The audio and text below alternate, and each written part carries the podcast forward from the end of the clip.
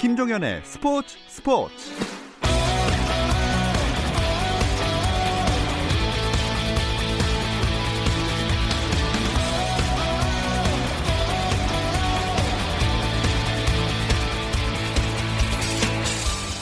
스포츠가 있는 저녁 어떠신가요? 아나운서 김종현입니다. 오늘 하루 스포츠계를 돌아보는 스포츠 타임라인으로 김종현의 스포츠 스포츠 출발합니다.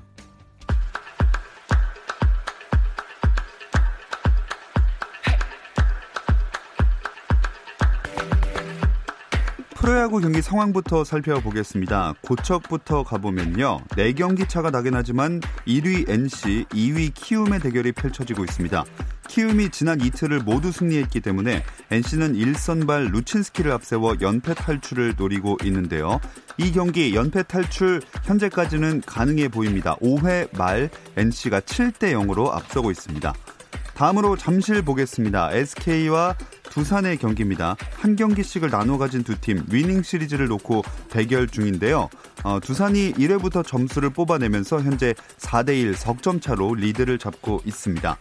사직에서는 LG와 롯데가 만났습니다. 장원삼은 12일 등판 예정이었지만 우천 영향으로 밀려서 나흘 동안 강제 휴식 후 등판하게 됐는데요. 이게 어떤 변수로 작용할지 궁금합니다. 롯데가 먼저 넉 점을 뽑아냈지만 이후에 LG가 6점을 뽑아내면서 6회 초 현재 6대 4로 LG가 경기를 뒤집었습니다. 대구에서는 기아와 삼성의 경기가 펼쳐지고 있습니다. 양현종의 등판으로 눈길을 모았는데요. 이 경기 현재 7대 3 스코어 5, 어, 5회 말이고요. 넉 점 차 삼성이 앞서고 있습니다. 한화 대 KT의 경기가 열리고 있는 수원. 현재 경기 상황은 7회 초 가장 많이 진행이 됐고요. 4대 1입니다. 앞서고 있는 팀은 KT입니다. 미국 메이저리그 세인트루이스의 김광현이 여름 캠프에서 처음으로 실전 테스트를 치릅니다. MLB.com은 김광현과 애덤 웨인라이트가 17일 열리는 팀 평가전에 선발 등판한다고 전했습니다. 세인트루이스는 내일 미국 미주리주 세인트루이스 부시 스타디움에서 팀을 나눠 평가전을 갖습니다. 세인트루이스는 현재 잭 플레어티를 개막전 선발로 내정했고 다코타 허드슨, 마일스 마이컬러스, 애덤 웨인라이트도 선발진 합류가 유력합니다. 김광현은 여름 캠프에서 카를로스 마르티네스와 선발 한 자리를 놓고 경쟁할 것으로 보입니다. 강등 위기에 놓인 프로축구 인천이 국가대표 출신 베테랑 수비수 오반석을 영입했습니다. 인천은 전북에서 뛰던 오반석을 이번 시즌 종료까지 임대로 영입했다고 발표했습니다. 인천은 현재 3무 8패라는 최악의 성적으로 최하위의 자리에 있는데요. 인천은 보다 안정된 수비진을 구축해 K리그1에 잔류하기 위해 프로 통산 198경기에 출전한 베테랑 수비수 오반석 영입을 결정했습니다. 아마추어 신분이던 2013년 동부화재 프로미 오픈에서 깜짝 우승을 차지했던 이창우가 KPGA 오픈 1라운드에서 버디 11개를 잡아내며 화려한 부활을 예고했습니다. 버디 2점, 이글 5점, 보기 마이너스 1점, 더블 보기 마이너스 3점 등 타수에 따라 점수를 부여하는 변형 Stableford 방식으로 열린 이 대회에서 이창우는 첫날 22점을 쌓아 선두에 나섰습니다. 군산 CC 오픈에서 준우승을 차지했던 김민규가 19점을 획득해 이창우를 바짝 추격했고 군산 CC 오픈 우승자 김주형은 버디 4개와 보기 4개를 맞바꾸며 4점을 얻는 데 그쳤습니다. 프로농구 서울 삼성이 외국인 선수 아이제아 힉스와 제시 고반을 영입했습니다. 힉스는 2017-18 시즌과 18-19 시즌 NBA 뉴욕 닉스에서 뛰었고 고반은 지난 시즌 일본 프로농구 교토에 몸담았던 선수입니다.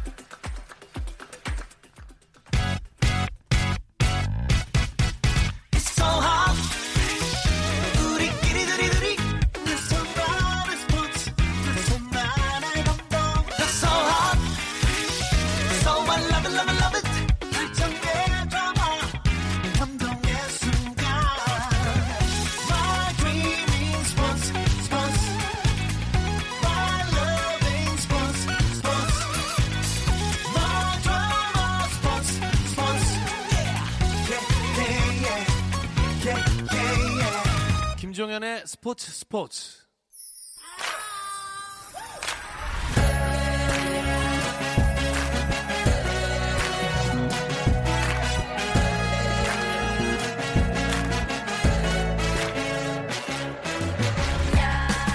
목요일에는 해외 축구 이야기 함께하고 있죠. 라디오의 발롱도르를 꿈꾸는 이건 김정용의 랄롱도르 시작하겠습니다. 풋볼리스트 김정용 기자 나오셨습니다. 안녕하세요. 안녕하세요. 김정용입니다. 그리고 영국에 있는 이건 기자도 연결해 보겠습니다. 안녕하세요. 네, 안녕하세요. 이건입니다. 아무래도 첫 소식은 손흥민 선수 득점 소식이겠죠?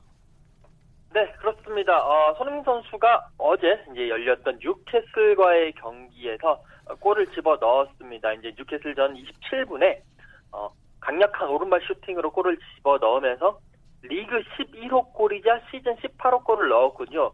그리고 이제 이게 손흥민 선수가 두 경기 연속 골입니다. 그 지난번에 있었던 그 아스널과의 북런던 더비에서도 1골 어, 1도움을 기록하면서 두 경기 연속 어, 두 경기 두 경기에서 2골 1도움을 기록하는 어, 엄청난 상승세를 보여줬고요.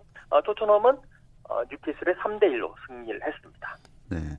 이 득점으로 손흥민 선수가 이번 시즌 공격 포인트 30개를 달성하게 됐어요. 네, 어, 모든 대회를 통틀어 봤을 때 이번 시즌 18개의 골과 12개 어시스트를 했습니다. 합쳐 30개고요.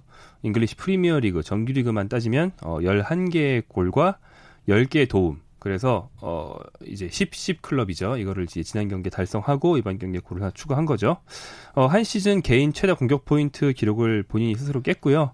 지난번 기록은 본인이 2017-2018 시즌과 바로 지난 시즌 두 시즌 연속으로 달성한 29개였거든요. 네. 이번에 한 개를 더 늘렸고요.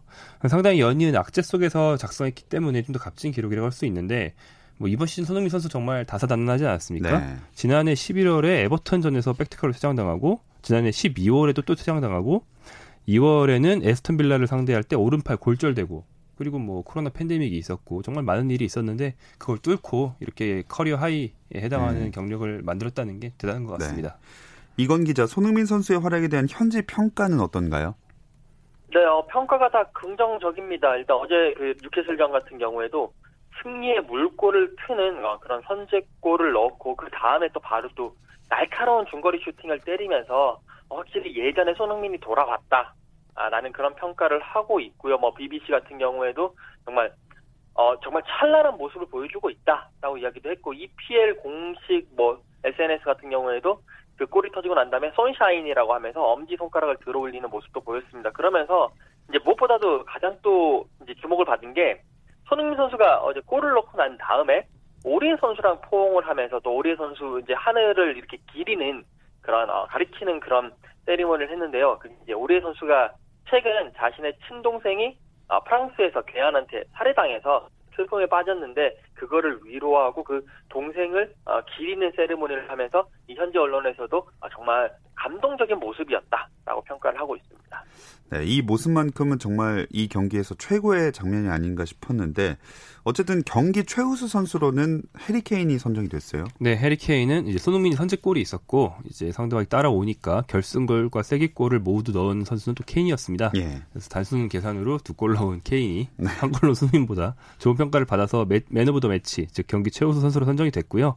프리미어리그 공식 홈페이지에서 팬 투표가 있었는데 여기서 58.7%의 지지를 케인이 받았고 또 영국의 BBC, 영국의 스카이 스포츠 모든 매체에서 다 케인을 최우수로 꼽았고요.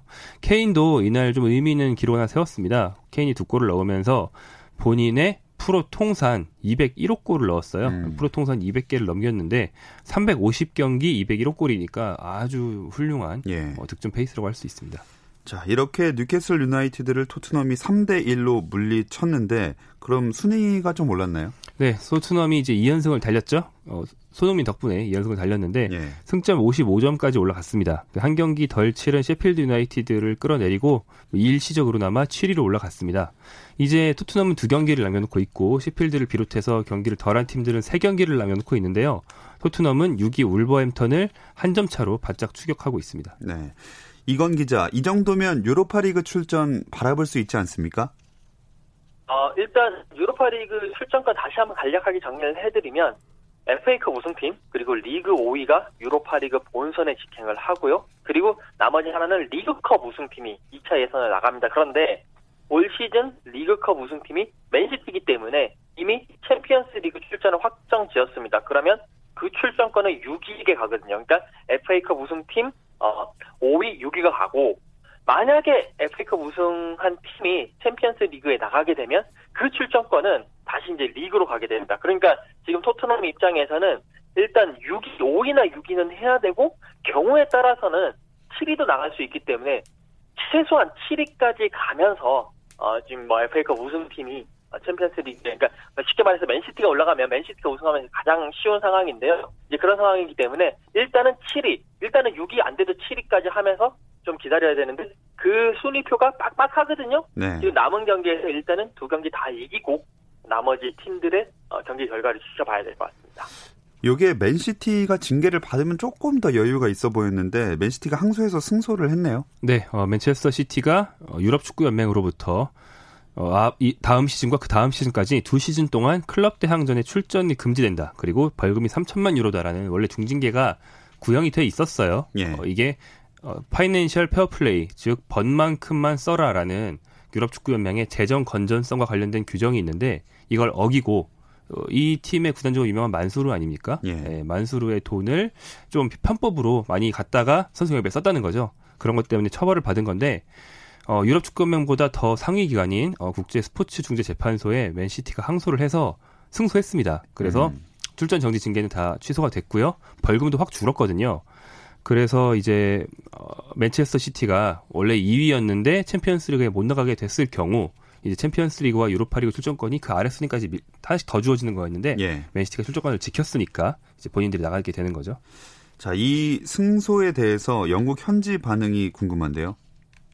네, 어, 맨시티 팬들만 제외하고 나머지 19개 팬들은 엄청나게 불만을 표출하고 볼멘 소리를 하고 있습니다. 어, 재정적 페어플레이, FFP는 이제 사망했다라는 자조적 반응도 나오고 있고 비슷한 그 FFP 관련해가지고 비슷한 징계 위기에 직면했던 AS 로마 같은 경우에는 그것 때문에 선수들을 많이 팔았거든요. 그러면 AS 로마는 뭐가 되느냐? 라는 뭐 그런 얘기도 나오고 있고요. 토트넘의 무리뉴 감독 같은 경우에는 이제 공식 기자회견에서 아니 맨시티가 규정을 위반하지 않았다라는데 천만 유로나 벌금을 내야 된다고 하더라. 그거 자체가 수치스러울 거다. 그렇게 얘기를 하면서 어떤 방향이 나오든 CAS의 이번 그 결정은 큰 의미로 봤을 때 재앙이다라고 음. 이야기를 했습니다. 이 맨시티의 펩 과르디올라 감독은 결백을 주장하고 있는 건가요? 네, 어, 가르디올라 감독은요, 이제 그 CAS의 음, 판결이 나온 직후에 되게 좋아, 엄청나게 좋아하면서 이제 말을 했는데 사람들이 뭐 우리 맨시티가 부정행위 했다고 거짓말을 계속 해왔다. 근데 이번 CAS의 판정으로 인해서 그것이 거짓말이 아니라는 게 나왔고 그 사람들은 사과를 해야 된다라고 음. 이야기를 했고 무리뉴 감독에 대해서도 어 무리뉴 감독은 내 전화번호 알고 있- 있을 것이다 있다 그러니까 나한테 전화를 해라 그러면 FFP 룰에 대해서 내가 설명을 해주고 어, CS 판정에 대해서도 상세하게 설명을 해주겠다라고 말을 했습니다. 굉장히 승소해서 신난 느낌이 물씬 풍겨나오는 멘트였습니다. 어, 그러면 맨시티는 아까 말씀하신 대로 뭐 챔피언스리그 진출을 확정을 한 상황이죠. 네, 어, 2위를 달리고 있는데 뭐 4위 밑으로 미끄러질 일은 지금으로서 없어졌고요. 챔피, 챔피언스리그 나갈 수 있게 됐습니다. 이게 네. 맨체스터 시티가 만약 그 종전 구형대로 두 시즌이나 챔피언스리그에 진출이 무산될 경우에는 팀 전체가 공중분해될 거라는 전망이 팽배했거든요. 네. 왜냐하면 이 팀의 지금 주축 선수들인 케빈 더브라이너, 라힘 스털링 이런 선수들이 다 20대 중후반이라서 2년 정도를 뭐 쿨하게 기다리고 그 뒤에 챔피언스리그 나가지 뭐 이럴 수 있는 선수들이 아니에요. 음. 무조건 다 이적할 것이 거의 확실시되는 상황이었거든요. 그래서 공중분해 될 거 아니냐 이렇게 우려가 있었는데 이번 승소로 맨시티의 현재 그 막강한 선수단이 유지가 가능해졌다. 뭐 이런 또 의미가 있겠고요. 어 이제 아까 그 순 얘기를 정리를 하면 이 맨시티가 징계를 받아서 유럽 대항 출전을 박탈 당할 경우에 그게 아래 순위로 승계되는 거였죠. 그래서 예. 5위까지가 챔피언스리그 진출권이다라고 우리가 전망을 했는데 다시 원한대로 4위로 돌아갔습니다. 그래서 4위를 놓고 벌이는 경쟁이 정말 치열해졌고요. 일단 3위 첼시까지는 챔피언스리그 나가는 게 안전하다고 볼 수 있는데 4위를 놓고 현재 4위 맨시, 어, 레스터 시티, 5위 맨유가 팽팽한 싸움을 하고 있습니다. 음. 자, 그리고 이 우승을 이미 확정 지은 리버풀은 좀 긴장이 풀렸는지 시즌 막판에 경기력이 많이 흔들리는 느낌이네요. 네, 아스널 상대로 2대1 역전패를 당했는데요. 세계 최고 수비수라는 판다이크, 세계 최고의 골키퍼라는 알리손, 이 두 선수가 모두 실수를 했어요. 네. 이 장면만 놓고 보면은 뭐 거의 로브렌과 미뇰레 정도의 느낌이었거든요. 예. 그래서 좀 이해는 합니다. 뭐 이게 우승을 벌써 했잖아요. 그리고 이 팀은 챔피언스리그에서 떨어져서 이 뒤에 경기가 아예 없어요. 음. 그래서 수능 끝난 다음 공부하는 고3 학생 없는 거랑 비슷한 거 같거든요. 그렇죠. 예. 네. 제 경우에는 수능 끝난 다음에 그 제가 고등학교 3학년 때 나온 게 일본 공포 영화 리잉이어서 아. 그런 거 학교 TV에 틀어놓고 보고 그랬거든요. 그런 거 볼 시간에 경기해야 되는 거 아니에요? 이, 그, 이 사람들. 그 기분으로 경기를 뛰고 있는 거죠, 네. 이 친구들은. 그래서 뭔가 나사가 빠진 상태인 건데요. 아무튼 근데 신기록이 몇 개 있었는데 그걸 다 달성할 수 없게 된 건 좀 아쉬울 것 같은데 승점 100점 고지에 오를 수 있었는데 이제 앞으로 두 경기를 모두 이겨도 승점 99에 불과하게 됐고요. 음. 2위 팀과의 최고 승점 격차라든가 여러 가지 기록들이 달성 가능했는데 아마 다 무산될 것 같습니다. 네. 이건 기자, 그럼 남은 두 라운드에서는 유럽 챔피언스리그랑 유로파리그 진출 경쟁 이것만 주목하면 되는 건가요?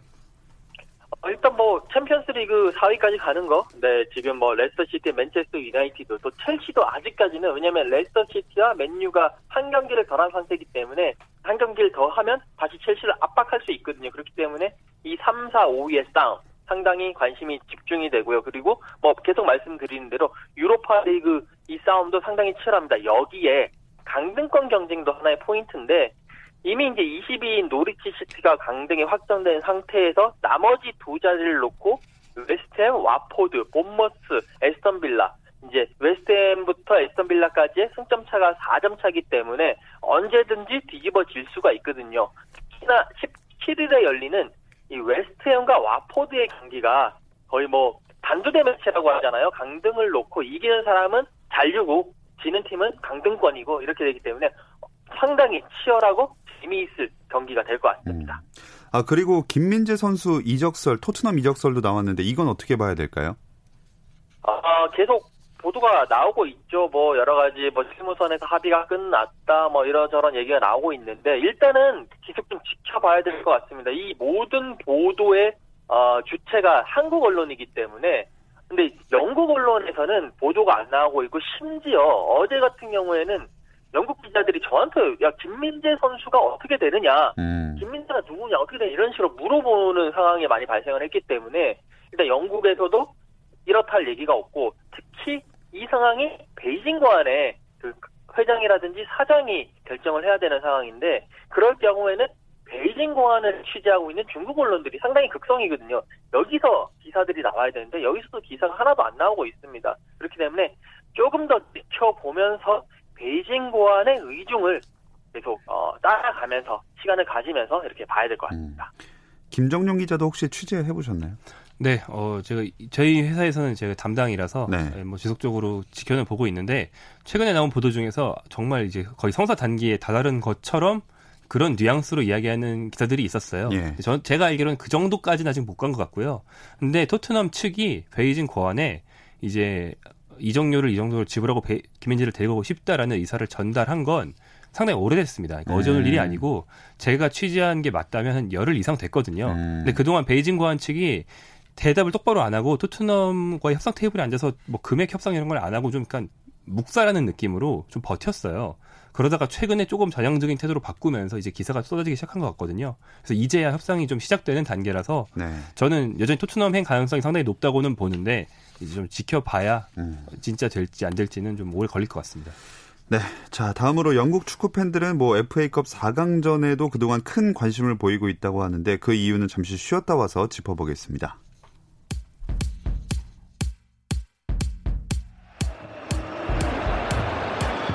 Options. Messi gets it back. Messi! Suarez puts it on the plate and Messi. 현장의 소리, 레전드들의 이야기.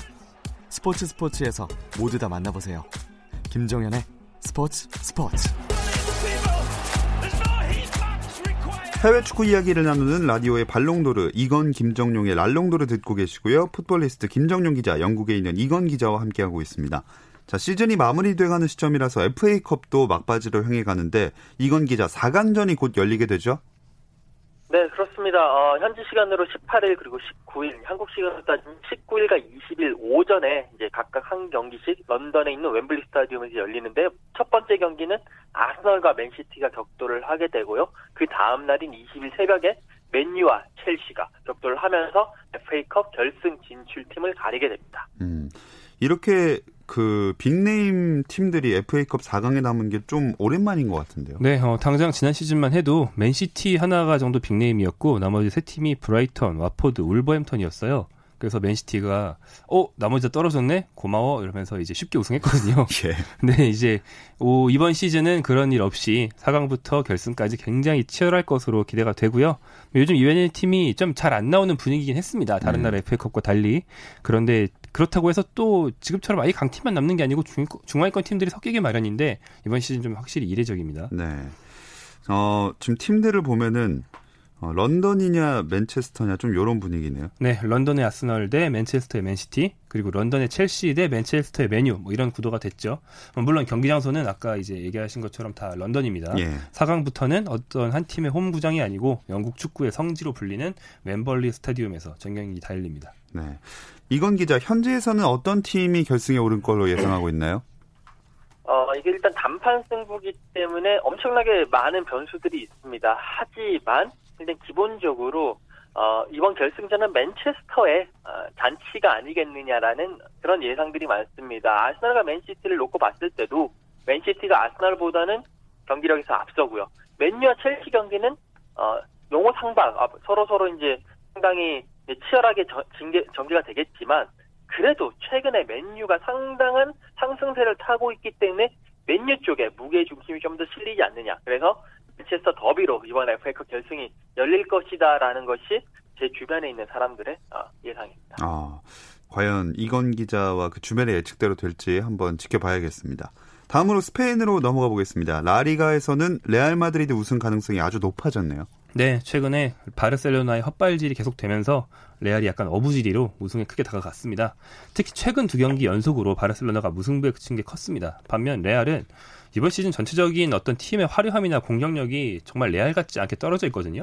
예전에는 뭐 호날두, 베일, 뭐 카시아스 이런 팀이었잖아요. 근데 네. 지금은 이제 축구를 막 좋아하시는 분이 아니면 레알 레알 마드리드 라인업 보시면 벤제마 빼고는 어, 너 누구니? 너 누군데 레알에 와서 뛰고 있니? 약간 이런 느낌이 드실 네. 수도 있는 선수들도 10명이 꽉 차 있어요. 근데 워낙 수비력이 좋아서 바르셀로나가 무승부 두 번 하는 동안 레알은 1대0 승리를 두 번 거두면서 음, 이제 앞서 나갔습니다. 현재 팀당 두 경기 남은 가운데 승점 차가 4점으로 벌어졌거든요. 그래서 바르셀로나의 수아레스는 벌써 체념하는 인터뷰를 했을 정도로 레알이 아주 유리합니다. 이건 기자, 레알이 시즌 재개 후에 상승세를 탄 원인을 뭐라고 봐야 될까요?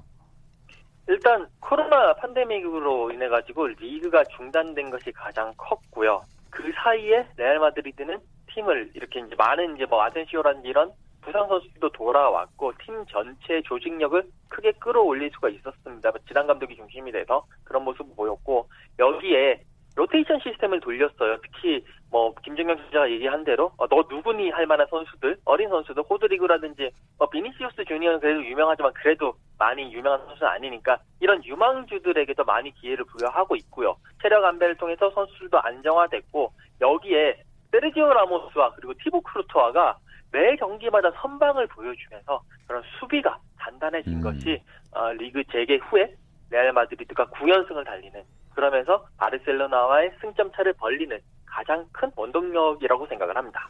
확실히 레알 마드리드는 젊어지는 것 같은데 FC 바르셀로나는 늙어가고 있는 것 같거든요. 네, 원래 이미지가 과거 이미지는 바르셀로나가 젊은 유망주를 발굴한다. 네. 레알 마드리드는 나이가 찬 선수를 데려온다 이런 이미지였는데 지금 뒤집혔습니다.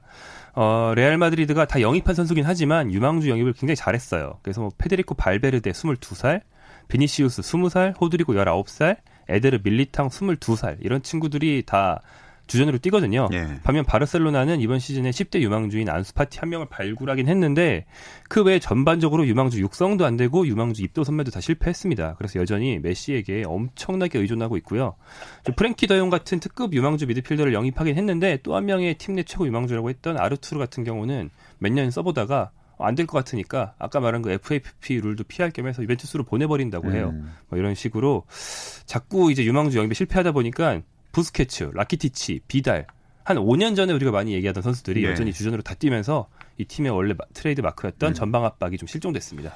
자, 스페인의 선두권 팀들 얘기를 해봤고요. 이강인 선수가 뛰는 발렌시아는 다음 시즌 유로파리그 출전도 쉽지 않아 보이네요. 네, 현재 9위입니다. 유럽 대항전 진출권인 6위와 격차가 4점인데 뭐 4점이 아까 레알과 바르셀로나의 승점 격차랑 같은 거니까 따라잡기 좀 어려운 거죠.